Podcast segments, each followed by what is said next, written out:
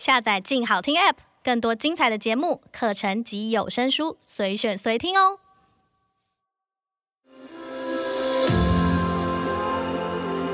从他人的故事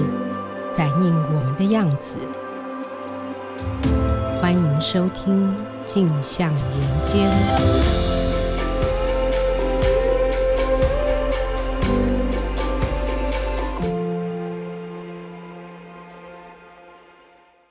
大家好，欢迎收听由静好听与静周刊共同制作播出的节目《镜像人间》，我是静周刊人物组记者李正豪。这期节目开始以前，想提醒各位听众，《镜像人间》有自己的 Podcast 频道喽，欢迎订阅追踪我们。万华是很多弱势者的避风港，除了街友，其实也有性工作者。你换个角度想，会觉得这也是万华很伟大的地方。它是一个包容力很强的城市，无论你是贫富贵贱，都可以在这个地方找到一席之地。你说街友都在万华，你也可以想，连街友都可以在万华生存下去耶。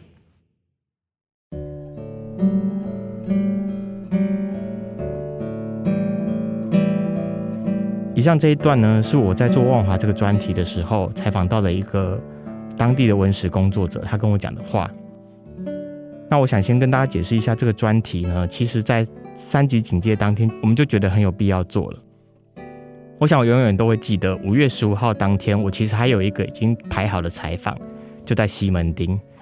下午三点左右，我从咖啡厅出来，看到西门町整个真的很像空城一样。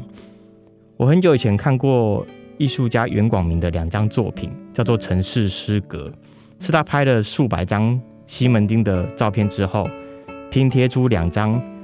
一个白天，一个夜晚的无人西门町，我印象很深刻。然后我没有想过，有生之年真的会真实的看到那个画面。那那一天结束之后，其实大家就已经在家里面异地工作了。那我记得我再度踏入万华这个地方，其实是距离五月十五号之后的三个月又三天，也就是八月十八，我就再度走进了万华，就是为了这个专题。为了这个专题，我差不多整整有三个礼拜都往那边跑。我刚进去的时候就觉得那个状况跟以前真的太不一样。我曾经在那边工作过三年，然后每天中午都会在那附近吃饭。我从来没有看过这么凄清的状况，不管是华西街还是艋舺公园，人都很少。除了一些有代表性的店家，我也想要找一些平常可能没有那么多机会可以发声的人聊天。所以我在做这个专题的时候，我就沿着广州街。每一家店一间一间的问，我印象很深刻，是有个咖啡店的老板娘跟我说，人很少。然后解封之后，他其实有试着打电话给老客户说，哎，我解封了，你要不要回来再帮我们光顾一下？这样子，就客人就回答他说，可是计程车拒载。他说听到我要去万华，他就直接拒绝了。那我们没有办法确定这件事是真的还是假的，可是你可以感觉到，如果这件事是真的。那那个计程车司机，他对万华就有非常深的偏见。如果这件事是假的，那你就会知道那个客人即使宁可跟老朋友说谎，他也不想要再踏进万华这个地方。所以那个污名跟大家提到万华有点紧绷的那个状况，其实是真实存在的。那这个想法，其实在后来的所有采访中，就一再的获得证实。我后来透过街访的方式找到人家采访的时候，是大概八月二十号的时候。一样是在广州街，我就找到了两个人，在报道里面我们称他为 A、B 先生。那 A 先生其实是住在新北市的人，他那时候就把我拉到艋舺公园的某个角落坐下来聊天。整个采访的过程中，就不断的说，万华是男人天堂，你只要有钱，你什么享受都可以获得。他在疫情爆发的前一天，还跟茶街里面的小姐亲嘴，然后他吓死了，他说他后来还跟着那个小姐一起去采检。那小姐就确诊了，那她自己是彩阴，所以他就觉得也有逃过一劫的感觉。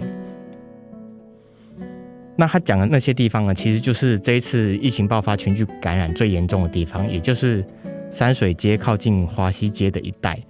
我们几乎可以说是野火燎原的状况。我们后来采访到台北市万华饮酒店协会的理事长黄永成，我不确定是住在还是。呃，在那边有个办公室，我们是在山水街里面的某个公寓二楼采访他，他就跟我们说，群聚感染爆发后，我们就把店都关起来，全部去普筛，筛出来就很恐怖。我在那边排，我前面有二十几个人，全部都中，也有那种一家店十几个人，就小姐、老板娘、少爷，总共死了八个人的状况。那因为我去那边采访的时候，我其实每天固定的路线就是先骑车到万华之后绕一圈，我就会把车停在山水街的呃街口那边，刚好有一排停车位这样子。那那个状况真的很惨烈，我跟摄影两个人每天在里面跑，整个山水街你没有看到任何一家店是可以开的。那有些店已经开始在拆除装潢，就知道说，即使是重新解封，八大也解禁之后，他们这个生意也已经彻底结束了。那有些是门口已经被贴了水电费都逾期未缴，然后准备要断水断电通知。你会知道所有人都在等八大解封，但其实直到我们录音的这一天。八大还是没有解封的。以万华的状况来说，我觉得那个状况更艰辛，是因为即使八大真的解封了，大家可能会愿意回去林森北路，但是真的会愿意回来万华吗？你知道那个污名跟对这个地方有一些想法的状况，还是一直在存在的。那个以前做生意的荣景几乎是不可能再回去了。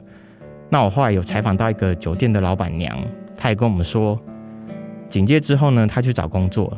人家一知道你是万华来的，马上就会跟你讲说，啊，你回去等通知。那我觉得大部分找过工作的人听到这句话，大概就知道什么意思了。那我就问他说，那所以你是去应征什么工作？他说我应征洗碗工，他连洗碗工都应征不上。他后来就直接跟我讲说，我们的工作是靠着和客人拼酒拼出来的，二三十年一下就没了。总结这四个月的日子，他只给我一句话说，就是在家等死。有人死掉，政府才会重视。这是我觉得最一开始在做这个专题的时候面临到的，呃，自己听了都会觉得有点惨烈，然后不晓得要怎么安慰他的一个族群。其实就在那边做，我们可能会讲所谓的阿公店，或者是酒店、茶室这样子的一些。他们其实也不见得真的像 A 先生讲的那样子，都是在里面从事不法的性交易。他们可能就是我单纯的跟客人聊天，我们唱卡拉 OK，喝个酒什么的，可是全部都被打入，好像你们都在做非法的生意一样。我记得那时候我们有另外一个同事，他也做过疫情后的酒店业者这个题目，他就说一般人染疫是染疫，可是酒店业者染疫好像性病一样，那个状况是完全不同的。做万华这个题目，还有另外一个弱势族群也是没有办法被忽略的，是无家者。我们通常会称他们为街友。我后来采访到一个叫做阿汉的，我其实帮他做了一个化名。他个人不是街友，可他跟街友的关联很深。嗯，我先简单介绍一下他。他其实这辈子都几乎没有离开过万华。他和离癌十年的父亲，以及因为轻度智能障碍，所以领有残障手册的四岁女儿一起住在华昌国宅。那二十几岁的时候，他在淮南市场卖猪肉。去年因为窃盗罪入狱三个月，狱友介绍他赚快钱，所以他就开始用一万两千元的代价跟街友买存折，然后身兼领取诈骗金的车手。所以今年二月，他再度因为诈骗入狱了。五月中警戒的时候，他在狱中就跟其他狱友讨论，那那时候他其实就在狱中听到大家都在说啊，万华很乱啊，万华出现这种事，我一点都不意外。他当下其实就已经心里很不舒服了。但其实真正震撼到他的是，他七月中出狱的时候，他第一时间就到艋舺公园，就吓到想说这个地方到底发生什么事？因为他完全没有经历我们在外面看着整个疫情的演变，他等于是一瞬间。就重新看到这个地方的时候，它已经几乎变成是空城，所有街友大部分都不晓得跑去哪里了，然后或者是大家也不敢再聚集在这个地方。他跟我们讲的状况其实是，他很心疼这些街友，他自己其实知道他是利用这些街友在赚钱的人，可是街友其实也很仰赖他的这些管道，可以让自己过一些好一点日子。那我不晓得他在狱中跟其他狱友在讨论万华这个地方的时候，是不是也有帮街友讲话？可是我相信他一定当下就知道说，当他出来的时候，情况最可怕的人可能就这些基友，他们没有地方可以躲，他们平常可能只求一个下雨了我还是可以好好睡觉的地方而已。那疫情发生了，他们到底能去哪里？而且他们如果到处跑的话，是不是有可能让这个疫情更加扩散，背负更大的罪名？我相信他一定有想过这件事情。所以到了八月多的时候，我们去采访他的时候，因为微解封的关系，确实那边的街友就我觉得更有秩序。比方说，大家都戴好了口罩，然后其实大家每个人看到他都会跟他打招呼，你就会知道这些人是真心的信任阿汉这个人的。可是阿汉自己却苦于自己的状况已经非常非常惨了，然后又没有办法真的帮到那些街友，所以我觉得他自己其实非常非常的挣扎跟懊悔吧。就是我以前竟然做这些事情，然后等到他们面临这么大的呃危机的时候，我又没有办法真的去帮助他们。那他另外提到一个族群呢，其实就是刘英。那时候我其实也有透过他想要去采访刘英，因为他有跟我说他在入狱之前的前女友就是刘英这样子。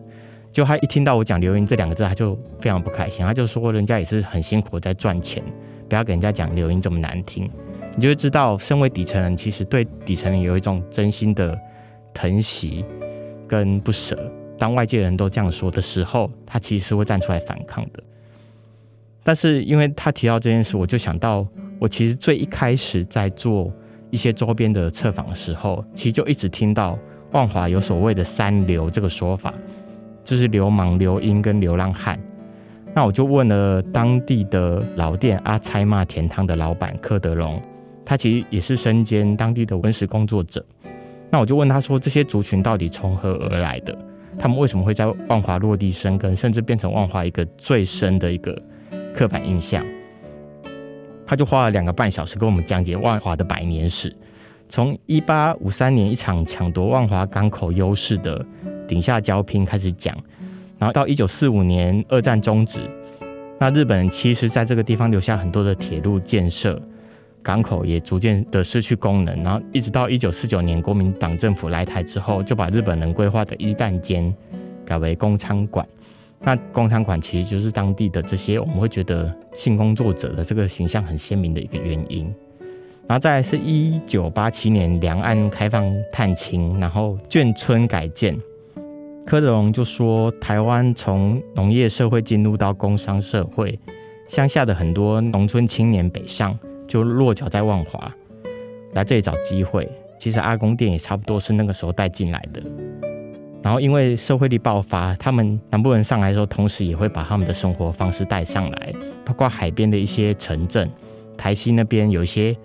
可能当地的角头势力也会上来，所以就变成也落脚在万华。那其实两个刘英跟流氓就解释了嘛。那他最后就讲了基友这个部分。他说，最早可能源自于清代，那个时候有很多的罗汉脚、罗汉卡，我们他也是这样讲，然后不一定可以娶得到老婆，所以最后就变成街友。那清朝的时候，万华也有很多贸易行的富商会经营一些慈善单位，像爱爱院就会收容乞丐，然后仁济医院有一个育婴堂，会收养很多的弃婴，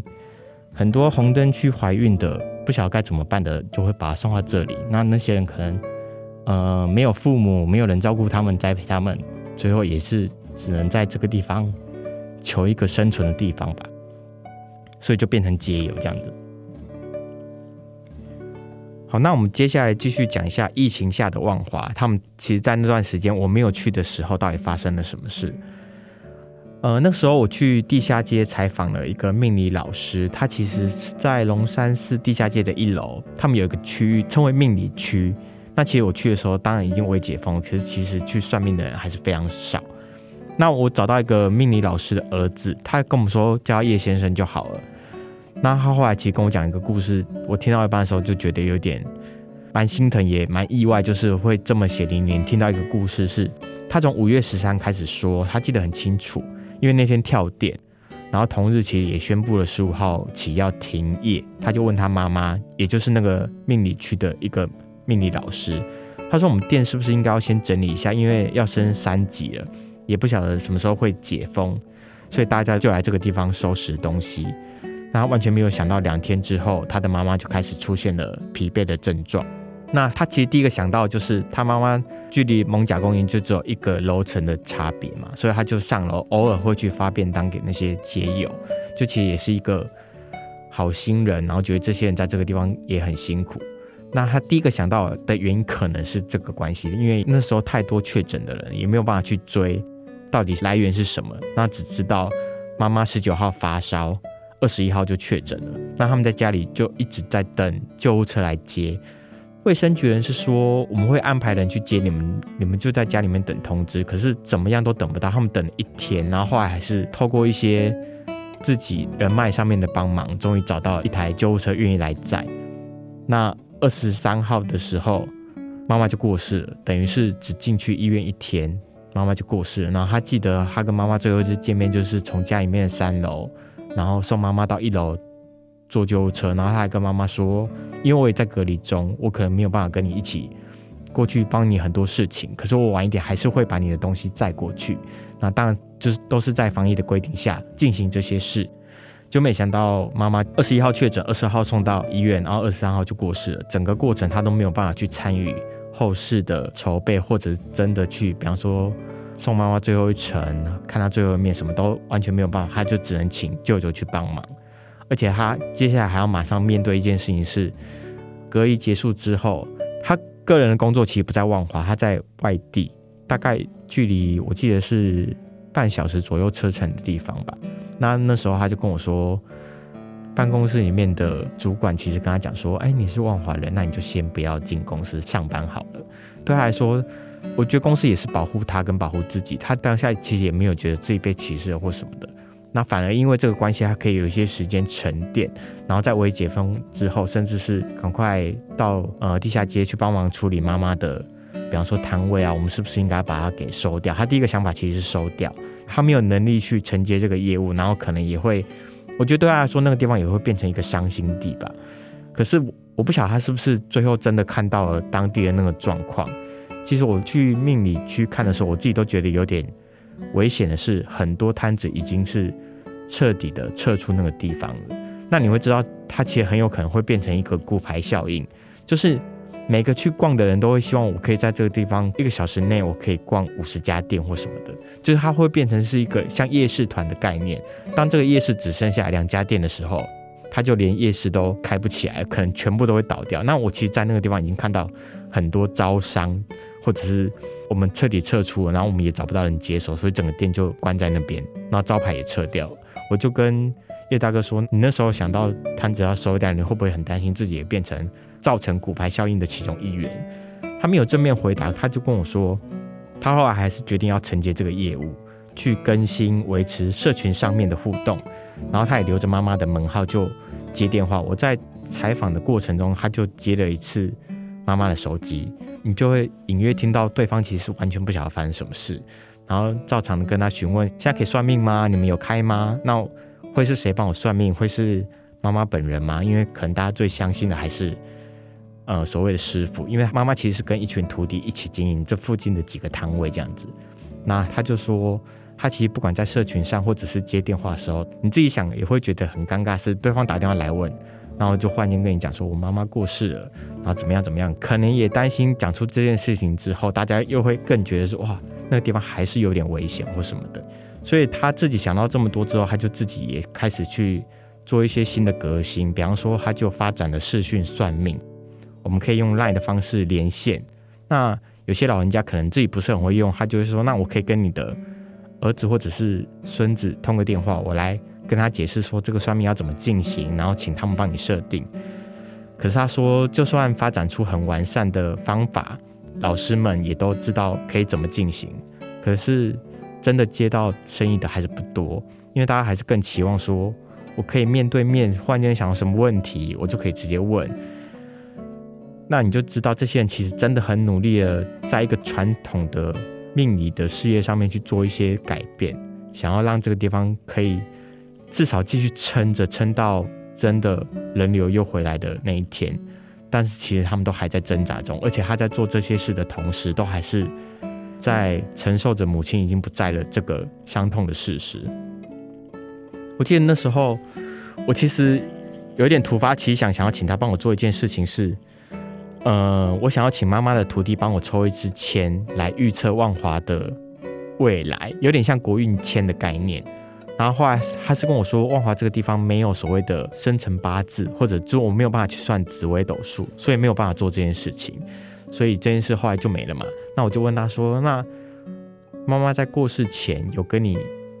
谈过这一方面的事情吗？因为我们很多人都会觉得说，啊，算命师就是千算万算算不到自己，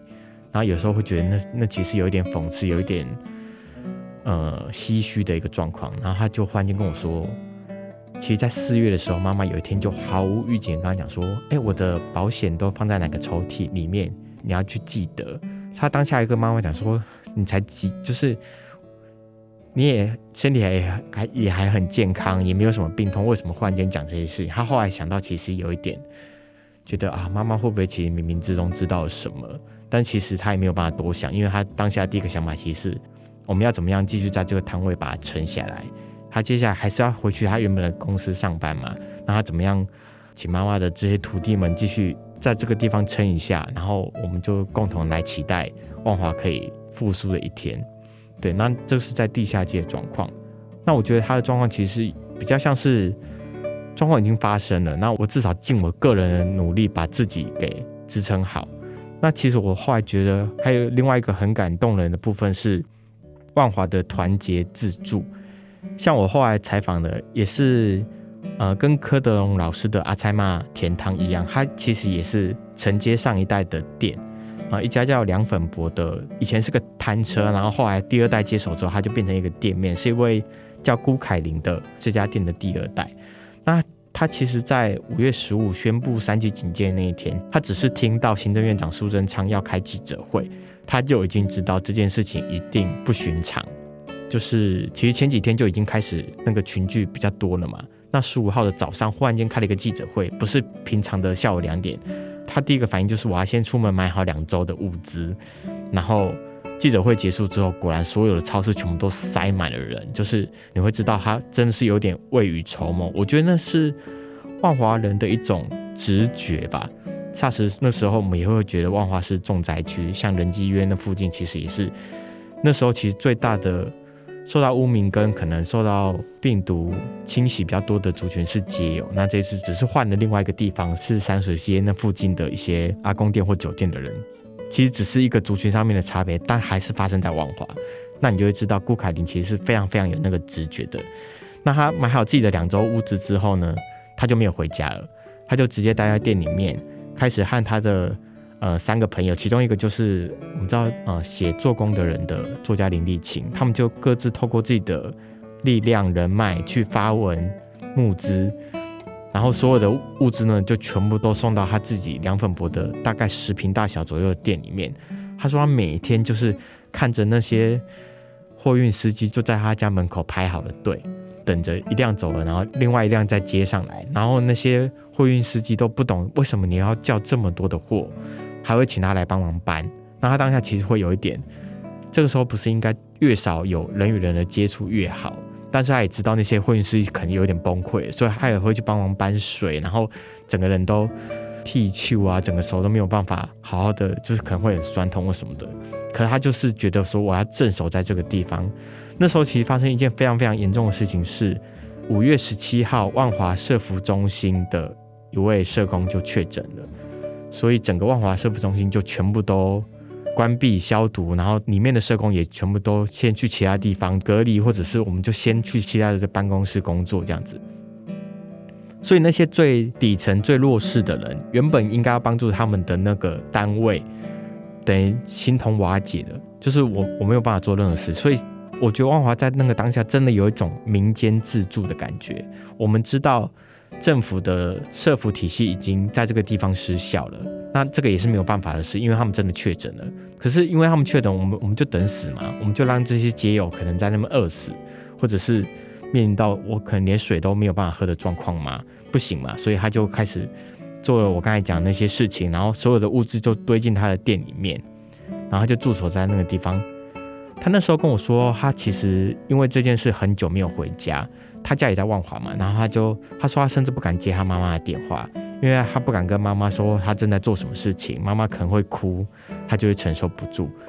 那他把这些物资收进来之后呢，他就联络两个在当地可能最照顾无家者的两个呃民间的 NGO 组织，一个是芒草心，一个是人生百味，他们会到凉粉伯店里面去收物资，然后每个礼拜一、三、五，像我后来采访到，呃芒草心的创办人之一是张宪忠老师，他在 SARS 的时候其实就是台北市社会局的第一个外展的社工，所以那时候他其实就因为 SARS 的时候两度被隔离，一次好像是帮。街友做一些，比方说量体温或什么的时候，刚好有人确诊了，所以他就被隔离了。另外一次应该是和平医院的群聚的时候，所以他知道那个状况是非常非常紧绷，而且非常需要有经验的人来做，而不是说哦，我有物资，我有很多热忱，我就开始去那边疯狂的发。他完全知道说，你要在晚上十一点左右，基友都已经睡了，各就各位了，你就是安静的到那个地方去，把物资放在他的身边，他醒来就会看到，你不用跟他打招呼，你也不用。因为他在当地，大家都称他为丐帮帮主，他很照顾街友，街友也很信任他，所以他说，如果他没有十一点去发的话，所有人都会跟他打招呼，那其实是一个危险的状况，因为大家就尽量不要讲话，所以他就每个礼拜一、三、五就到呃蒙甲公园去发物资给这些街友，除非有像热包子这样的东西，他会轻轻把对方唤醒，然后比一下说啊，这边有热包子，你要趁热吃，不要明天早上再吃。就是我觉得这些人其实是在一个。大家都还很不了解万华里面的状况是怎么样，有一点害怕，有一点不敢接近，然后想起来这个地方会有点紧绷的情况下，他们就直接杀进去一级战区里面，为了不要让疫情更扩大，或者是有更多的受害者，亲自下去做这些我们觉得非常非常艰难的事。那我觉得万华的自助这件事，其实是我整个采访里面看到我觉得最感人的一面，因为你知道这些人其实是完全可以自保的。我把店关了，我就在家里面好好隔离就好，我也不会没有东西吃。我可能原本也是一个好好做生意、有一点存款的人，我我为什么要为这些可能造成万华一些麻烦，或者甚至有些争议的人？你会知道，比方说像应小薇议员曾经向他们泼水嘛，就会觉得这些人都是万华最大的麻烦，可以把他赶走最好。我后来听到是我在那个时候可能没有 follow 到，是有另外一位议员。曾经提过说，把这些街友全部都带上车子，然后拉去阳明山上面放生，有点像是我们去放野狗那样子，把他们放在那个地方，反正他们也走不回来，可能就在上面饿死或冻死。就是有很多人是有这种，我觉得天马行空、非常非常侵犯人权的做法。可是因为有这些极端的做法，你也会知道，一定是那个状况真的对当地人造成很大的伤害，或者是。困扰，像顾凯琳跟我说，他以前其实是那种看到有人要向街友泼水，会觉得好棒棒的人。他觉得哦，这些人就是应该用这么极端的方式去对付。直到他自己接下爸爸的摊位，在街边顶着大太阳或者下雨的时候，在那边卖凉粉的时候，他就知道说，底层人的生活真的很辛苦。然后其实大家都需要更好的保障跟帮助。那这些人就直接跳下来做这些事情。包括我去采访他的时候，其实台北市万华社福中心应该已经重新在运作了，可他店里面其实还摆着一面墙左右的物资。我就问他说：“为什么你还要保留一些物资在这边？”那在那个当下，他跟我说：“你不晓得 Delta 什么时候会进来？接下来有开学，有中秋节，你真的觉得 Delta 可以挡住吗？那如果 Delta 真的没有挡住，到时候会发生什么状况？你真的不知道。”他跟我讲说。我真的不是很伟大，很未雨绸缪。我只是想到万华真的太弱势了，我们不能没有任何的准备。那你会知道，其实后来很快的 Delta 就进来了，就在一桥之隔的板桥，那就有幼儿园就发生了群聚感染嘛。你就知道说，呃，顾凯琳的想法是完全验证的，而且他的担心是完全不是没有道理的。对，那我其实非常非常的敬佩，也很感谢这些人。我们现在可以去。万华消费，那像这次的五倍券，其实也针对万华有了一些特别的优惠。我记得好像是熊好券吧，其实有蛮多的店家都是在万华，你会知道说，他现在还可以处在一个能够被拯救起来，我们大家可以去帮助他。其实是因为有这些人帮助，要不然他们可能早就已经被放弃了。很多店家已经倒了，你可能想救也救不起来了，或者很多的疫情可能因为这些人没有被照顾好。街友如果没有水可以喝，没有东西可以吃，他就会到处跑嘛，他不会在那边傻傻等死啊。那这些人到处跑，是不是有可能会造成一些麻烦？他们其实也想到很多这一类的事情，所以去做这些事。那这是我整个采访里面觉得最敬佩当地人的一些部分。那其实最后出来，或者我在写稿的时候，我其实自己都面对一些很大的挣扎。是，虽然我说我自己去那边待了将近三个礼拜，接近蹲点的方式，每天跟那边的人聊天，然后好像觉得自己其实非常的开阔，然后对这个地方没有任何的污名或歧视。但其实我一直在想，我是不是站在一个太文青、太旁观者的角度，像是制高点的一个角度去看这一切？那我觉得那那些状况其实跟当地人感受到的是完全不一样的。那你以这样的角度去写，你就会有很多的顾虑。那我觉得那些顾虑都是因为这个报道，我才会开始去反思自己的看待事情的角度吧。像我那时候采访那个议员，我其实也很敬佩那个议员，他就接到很多陈情，他也会帮忙去呃协调救护车。比方说，他就马上联络所有里的里长，去知道哪些人是。可能马上会饿死，他们可能本来就是独居老人了，也没有人会主动去想到说，哎，他们可能在家里没饭吃，所以他就呃联络所有里长，然后马上去做部署，然后去帮忙他们。然后我跟他提到街友这个问题的时候，他就也不是尴尬，但我觉得他有点为难的跟我说，呃，我们觉得他们是很很弱势，没错。那万华确实很伟大，他包容力很强，他可以去帮助到这些人，像前面呃那位。文史导览员诗景要说了，万华是一个包容力很强大的城市。可议员听到他，他就跟我说，他包容性很强，他很伟大，没错。可是就因为他包容性很强，我们就必须要承受这些人一直在这个地方，好像是一个责任吗？他会不会其实是万华的一个包袱？那如果你站在一个很文青、很旁观者、很左派的角度来看，你会觉得好像，如果哪一天万华找到了一个新的方法，是让这些街友有其他的地方可以去，是不是就代表万华不伟大了，没有包容性了？我们失去了自己特色。他觉得这样的问法跟角度是很不公平的。那其实，在那个当下，我就受到一个很大的震动，是对我完全就是站在一个哦，街友应该要被保护，嗯、留音性工作者或者是八大行业的人应该被保护，可这些人在这个地方会不会其实在一个我没有看到或没有注意到的面相里面，他其实也造成一些万华人的困扰，或者是他们会觉得这个地方稍微可能也许治安没那么好。对，那我其实在写的时候就非常非常的小心在处理跟反思自己的这个问题。我记得我有一天真的有点撑不住的时候，我还打电话给。顾凯琳老板跟他讲说，我在采访议员的时候，我遇到这个问题，然后就花了大概半个小时跟我开导。他曾经也面临过这样的挣扎，然后其实应该怎么样去做，怎么样去想。那我其实真的很希望大家有空的时候可以看一下这篇报道，是我自己觉得还算是采访了蛮多不同面向、不同的人。他们在五月十五到八月微解封之后，去看、去感受整个万华里面的状况。那我其实也尽可能的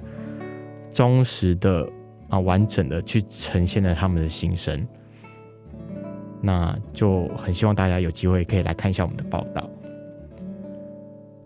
谢谢大家今天的收听，如果听完节目有任何回馈，欢迎留言给我们。有兴趣了解更多的听众，欢迎锁定由静好听与静周刊共同制作播出的《镜像人间》，我们下次见。